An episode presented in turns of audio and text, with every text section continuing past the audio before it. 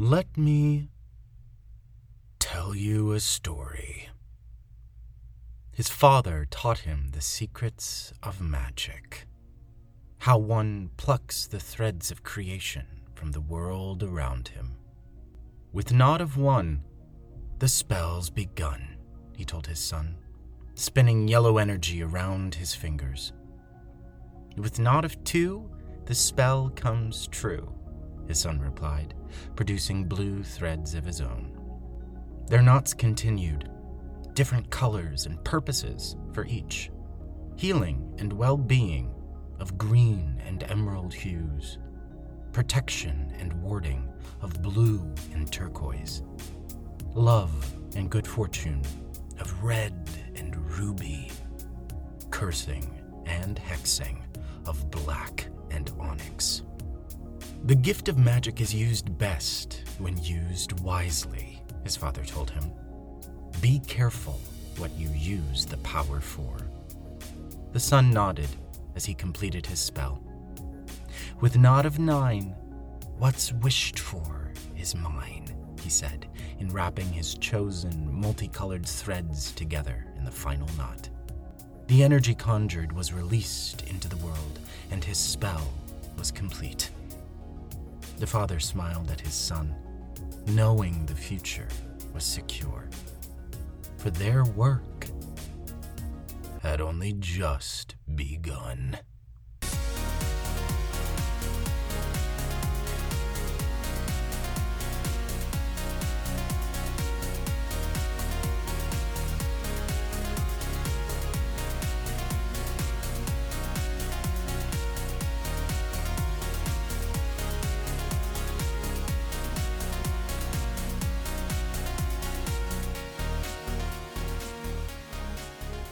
Grand tidings and welcome to you on this, the fifth episode of Beyond the Seas. My name is Kieran, and here we are again.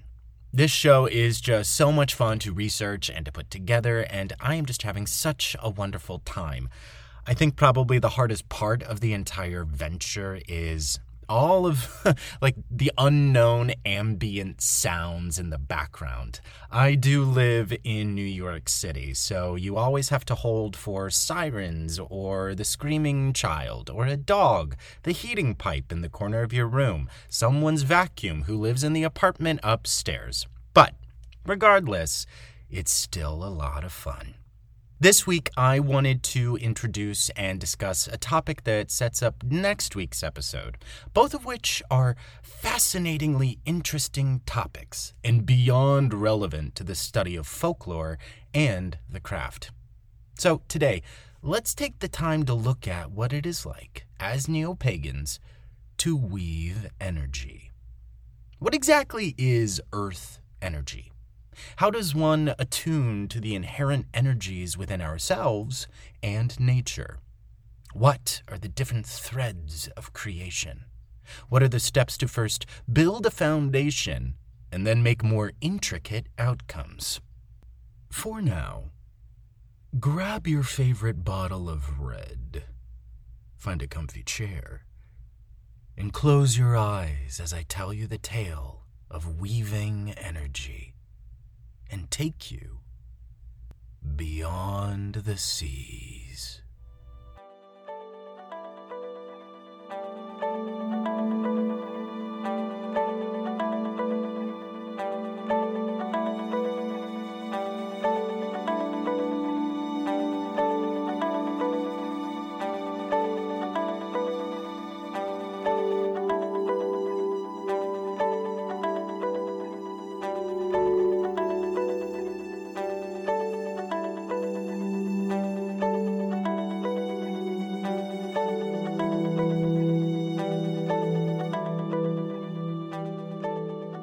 Within our world, the reality in which we flow is bound by natural laws. Our dear and lifelong friend, energy, is inherent within all of them. From the food we eat to the changing of the seasons, even the flow of energy to and from other living beings. Energy is all around us. For there exists, according to quantum physics, an entire field that permeates everything. It is neutral, poised, and ready for use, neither wholly good or bad. This field is what witches believe to be earth energy, inherent within our planet and in nature. First, though, energy is defined as, quote, the capacity or power to do work. Pretty simple stuff, right? Now, that may be the thought in a human's head to get out of bed in the morning to go to work, or the chemical reaction between certain elements to create heat, the fuel in our engines, the conversion of light into food through photosynthesis, and the act of conjuring earth energy into the circle and weaving it together for certain outcomes. The law of conservation of energy states that energy is neither created nor destroyed. It is simply converted from one form of existence into another. Where then, though, did energy first come from? Has it always been there in this quantum field that permeates all life and things? A gift from the gods themselves. For when we tap into energy, regardless of its source, it is the conversion of taking it from the giving source and placing it into another. So, when witches cast spells, we conjure the energy from the earth and beyond to act as the fuel for the spell's release into the universe as manifestation. All work and actions done in our reality must have energy to complete. It is both the energy to create the working and the energy needed to see it done that culminate in the transmutation of one thing into another. So, for example, the simple act of creating a dinner, the shopping, cleaning of cooking supplies, and travel to and from the place of the cooking is the energy needed to prepare the working. Then, the proper use of ingredients, following the recipe, and of course, eating the finished product is the energy needed to do and complete the act. The energy is created as fuel for the body, which has been transmuted from a series of various ingredients into one singular dish. Other popular examples in our modern entertainment age that show the use of transmutation are shown visually in two of my all time favorite shows A Discovery of Witches and The Wheel of Time. The former shows certain characters, those gifted with strong abilities, seeing the fabric of nature itself and then literally weaving these energies together to create powerful acts of creation. In the latter, characters born with the ability to channel the one power, or in our reality, earth energy, also see these threads of creation and, again, literally weave these energies together. Inherent within both shows are the four traditional elements air, earth, fire, and water, with spirit added in the latter. It is the combining of these various threads together to produce certain outcomes that is of particular interest, one that also poses a question to the modern practitioner. Is this not also what we do today? How then does the conversion and weaving of energy in the existence of earth energy itself apply to our folklore and witchcraft? In the former, there are indigenous healing practices that utilize the conjuration of personal, earth, and universal energies to fuel the conversion of imbalance into equilibrium. The shaman in both ancient and modern times, utilizes a series of plants, herbs, and stones, along with ceremonies and rituals to invite the spirits and, of course, their aid, to ultimately bring the body and human spirit back into balance while promoting a healing journey. So, too, did ceremonies involve the practice of drumming to instill a trance like shift for the inner sight, which, of course, fueled the shaman's flight into the other world, the spirit realm. There, the spiritual leader would bring back that energetic information and wisdom to share with the people. The conjuration of personal, spiritual, and earth energies to fuel not only the flight, but also the transmutation is fascinating. Take, for instance, the physical dancing tactic to raise energy. The shaman and modern day practitioner begin to intuit the natural rhythms of both self and nature, seen in the growth of frenetic movement, in whatever manner feels most ecstatic, to unite ultimately those two forces together until they are one. Then the climactic moment of energetic conjuration is complete. The magic is acquired and released into the universe. To this day, and based upon the past, the concept of raising energy from the earth in order to empower the workings of the craft is not only required, but also an art in and of itself. How does one, if only just beginning to unite folklore and witchcraft together, attune to these natural rhythms and sources to fuel magic? In my personal practice, there is a sense of first connecting with the self something that I have come to call becoming sensitive. Then, secondly, following our traditional teachings from craft lore, centering and grounding. The struggle of letting go of ego in order to venture forth with spirit is an extremely difficult thing to do. It requires patience, kindness, and love for the self. In order to become sensitive, begin by closing your eyes allowing your inner vision to visualize the entirety of your being. Draw your mind's eye farther into your core, your spirit's center. There, in its beating heart, lies the energy of not only your own being, but also the divine itself. Feel its love and warmth, how it caresses and supports the all that is you. Then, make it grow. See this light, this energy flowing from your center to your stomach, your chest, your arms and legs. See how it suffuses your seven spiritual centers of your etheric body, cleansing all negative energies and unblocking their flow. Allow this light to flow into your head, up through your skull, and out through the top of your head. Float in this cocoon of peace and love, feeling the all that is you. Building forth from the foundation of becoming sensitive, you, the practitioner, now see your inner light coalescing into a long, cylindrical line of light in your body, stretching from your head to your feet. Slowly visualize and feel this line condensing into a small sphere, centered in whichever of the energy centers feels most powerful and meaningful to you. This is centering.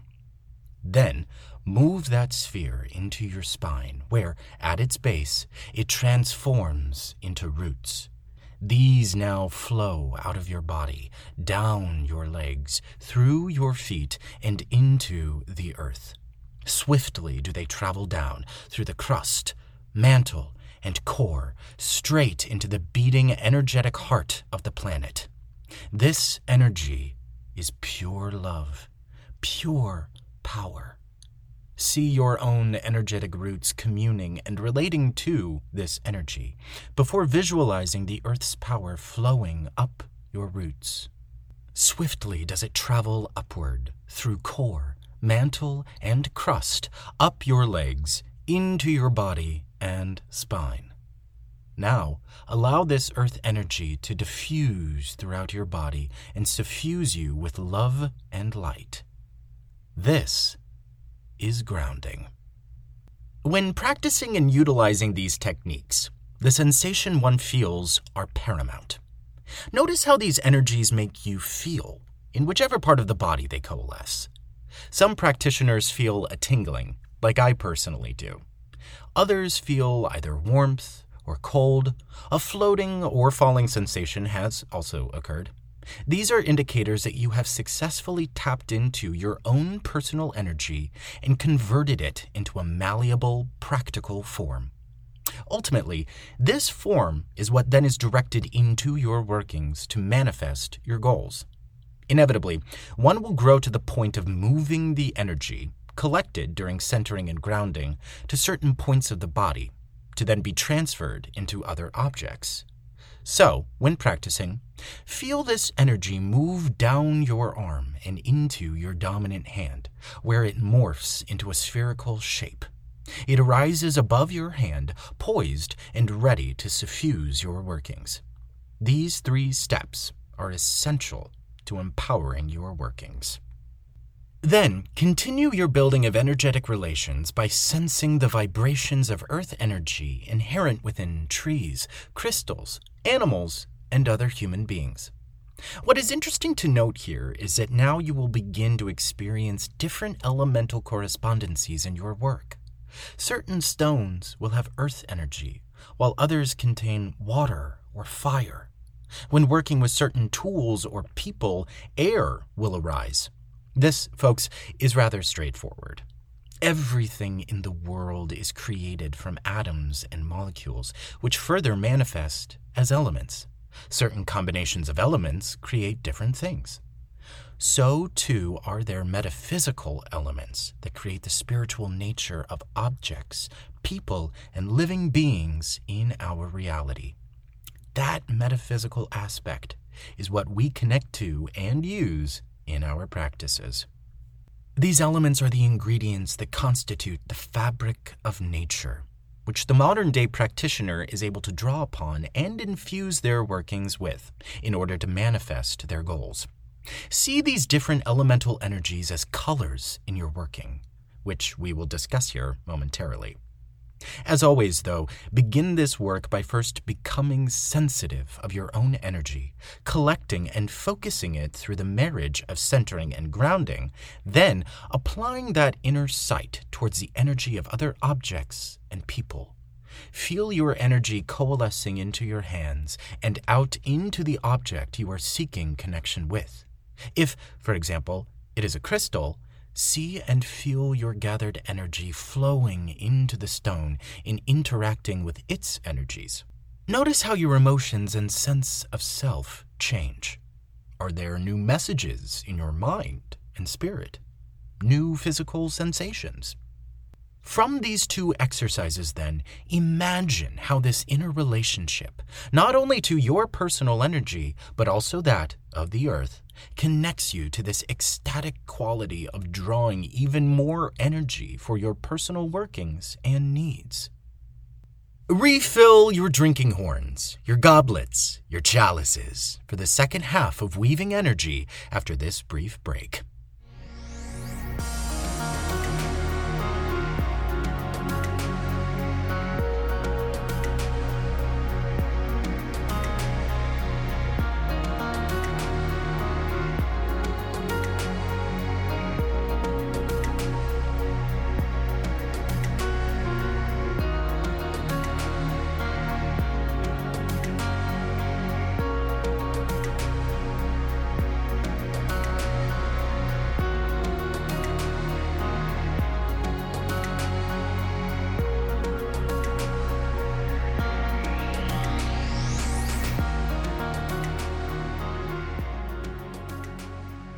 And welcome back. So now, let us talk about the next part the knots. Specifically, knot magic. There is an interesting journal article by Cyrus L. Day called Knots and Knot Lore that reveals fascinating information. Information that is relevant to our discussion today. Quote, the phenomena which people try to control by means of magic knots may be classified under four heads the weather, illness, disease, and death, sex, including love, marriage, conception, and childbirth, and spirits, demons, and deities.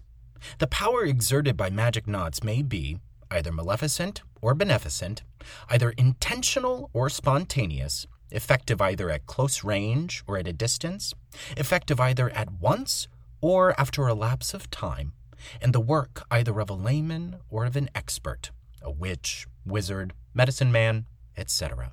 Here, one ascertains. Did you like that word there? Ascertains. I love fancy words like that. One ascertains the elemental associations within that list air and the weather, earth and healing, fire and sex, water and the spirits and otherworldly beings. These, of course, are the elemental associations that I make with that list, but, you know, if other associations come to your mind, then baby, rock and roll. Regardless, this point underscores the previously made evidence. The traditional elements of witchcraft are inherent within all. Here, we now understand the different threads of creation and their various correspondencies. Threads of air energy may be conjured to affect the weather. Various threads of earth may be used to heal the sick and garner protection. With fire and water, these energetic threads may be used to bind love to the self and open communication to the other world. Furthermore, as previously stated, energy is neither created nor destroyed. It is neutral, poised, and ready for transmutation. Therefore, when creating these energetic bindings, different combinations of the elemental energies, they may be used for good or ill. For a short or long period of time, in the immediate area, or extending to the farthest reaches of our world and beyond. As energy is within everything and connects everything, so too do our magics affect everything. With all of these notions in mind, how does one bind the threads of nature together? Here now is a useful act of magic, one that I use for practically everything. It is both specific and general, microcosmic and macrocosmic. It is really all about the intention you place within it. Ergo, the traditional knot incantation. This may be an old friend to some of you, and to others, it's a completely new introduction. Either way, here is the working itself. With knot of one, the spell's begun. With knot of two, the spell comes true. With knot of three, so mote it be. With knot of four, the power I store. With knot of five, my spell's alive. With knot of six, this spell I fix. With knot of seven, this spell I leaven. With knot of eight, this spell is fate. With knot of nine, this spell be mine. With knot of ten, begin again. Traditionally, this chant is used when physically tying 10 knots into a length of cord, thread, or material, either of neutral or specific color or colors, depending upon the intention. In terms of our discussion, though, it is of great interest to apply the differently colored energetic threads of elemental energy into the working itself. Or rather than the tangible tying of knots, visualize instead cords of earth energy flowing up from the earth and into your hands as you say the first line. These perhaps may be the color green, or perhaps air energy on the second, threads of yellow. The third, fire, colors of red, and maybe water on the fourth line, colors of blue, and of course, so on and so forth. Herein lie the great truths of this working. This spell is what you make of it, by including your creativity with elemental energy, while also reminding us all that magic is used best when used simply. So let us say, for example, you were intending to manifest a protective ward around your home from evil spirits. We've all done that one before, right? So, fixing firmly in your mind's eye the spell itself, the traditional knot incantation, while also having already done becoming sensitive, centering, and grounding, you may begin to recite the first line by conjuring threads of earth energy into your inner sight in order to bind protection to the house. Then water on the second line to connect you to the spirit world and the previously conjured earth threads. Then fire on the third line to proclaim passionately to the evil spirits, You may not enter here. Then repeating the series of conjurations twice more on each subsequent third line. Lastly, on the 10th line, you, the practitioner, might bind all these threads conjured together in your inner sight and release your energetic knot into the universe and home as a final act of manifestation. This new methodology of weaving energy works on many levels visualization, energy work, creativity, trust, and intuition. It is a foundation that allows for much sense of individuality and self, while also adhering to the laws of reality. What combinations of threads would you use to draw love into your life? Good fortune and health, safe travels over ocean and mountain. This working also gifts us with the opportunity to perceive the world and its energies archetypically. The witch sees the energetic associations inherent within his intentions and conjures the necessary threads to manifest his goals. It deepens his awareness, not only of himself, but also of his world. It broadens his understanding intellectually and emotionally.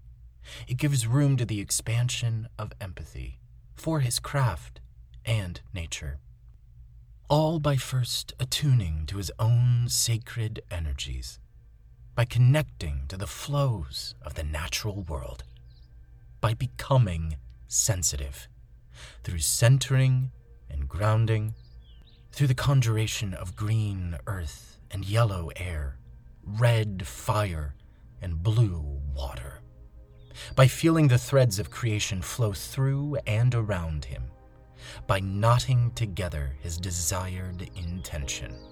With knot of one, my spell's begun. With knot of two, my spell be true. With knot of three, so mote it be.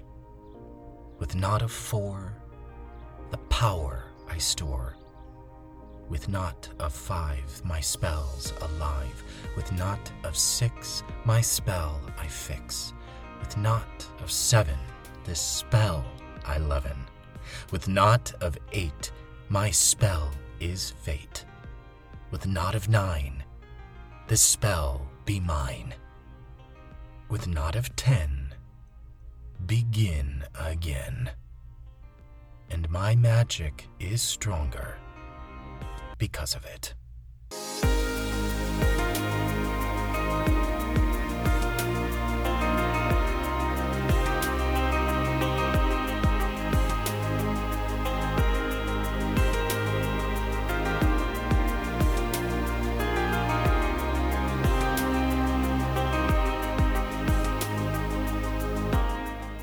The stories, research and production elements were done and edited, respectively, by me, Kieran, with sources attached in the description.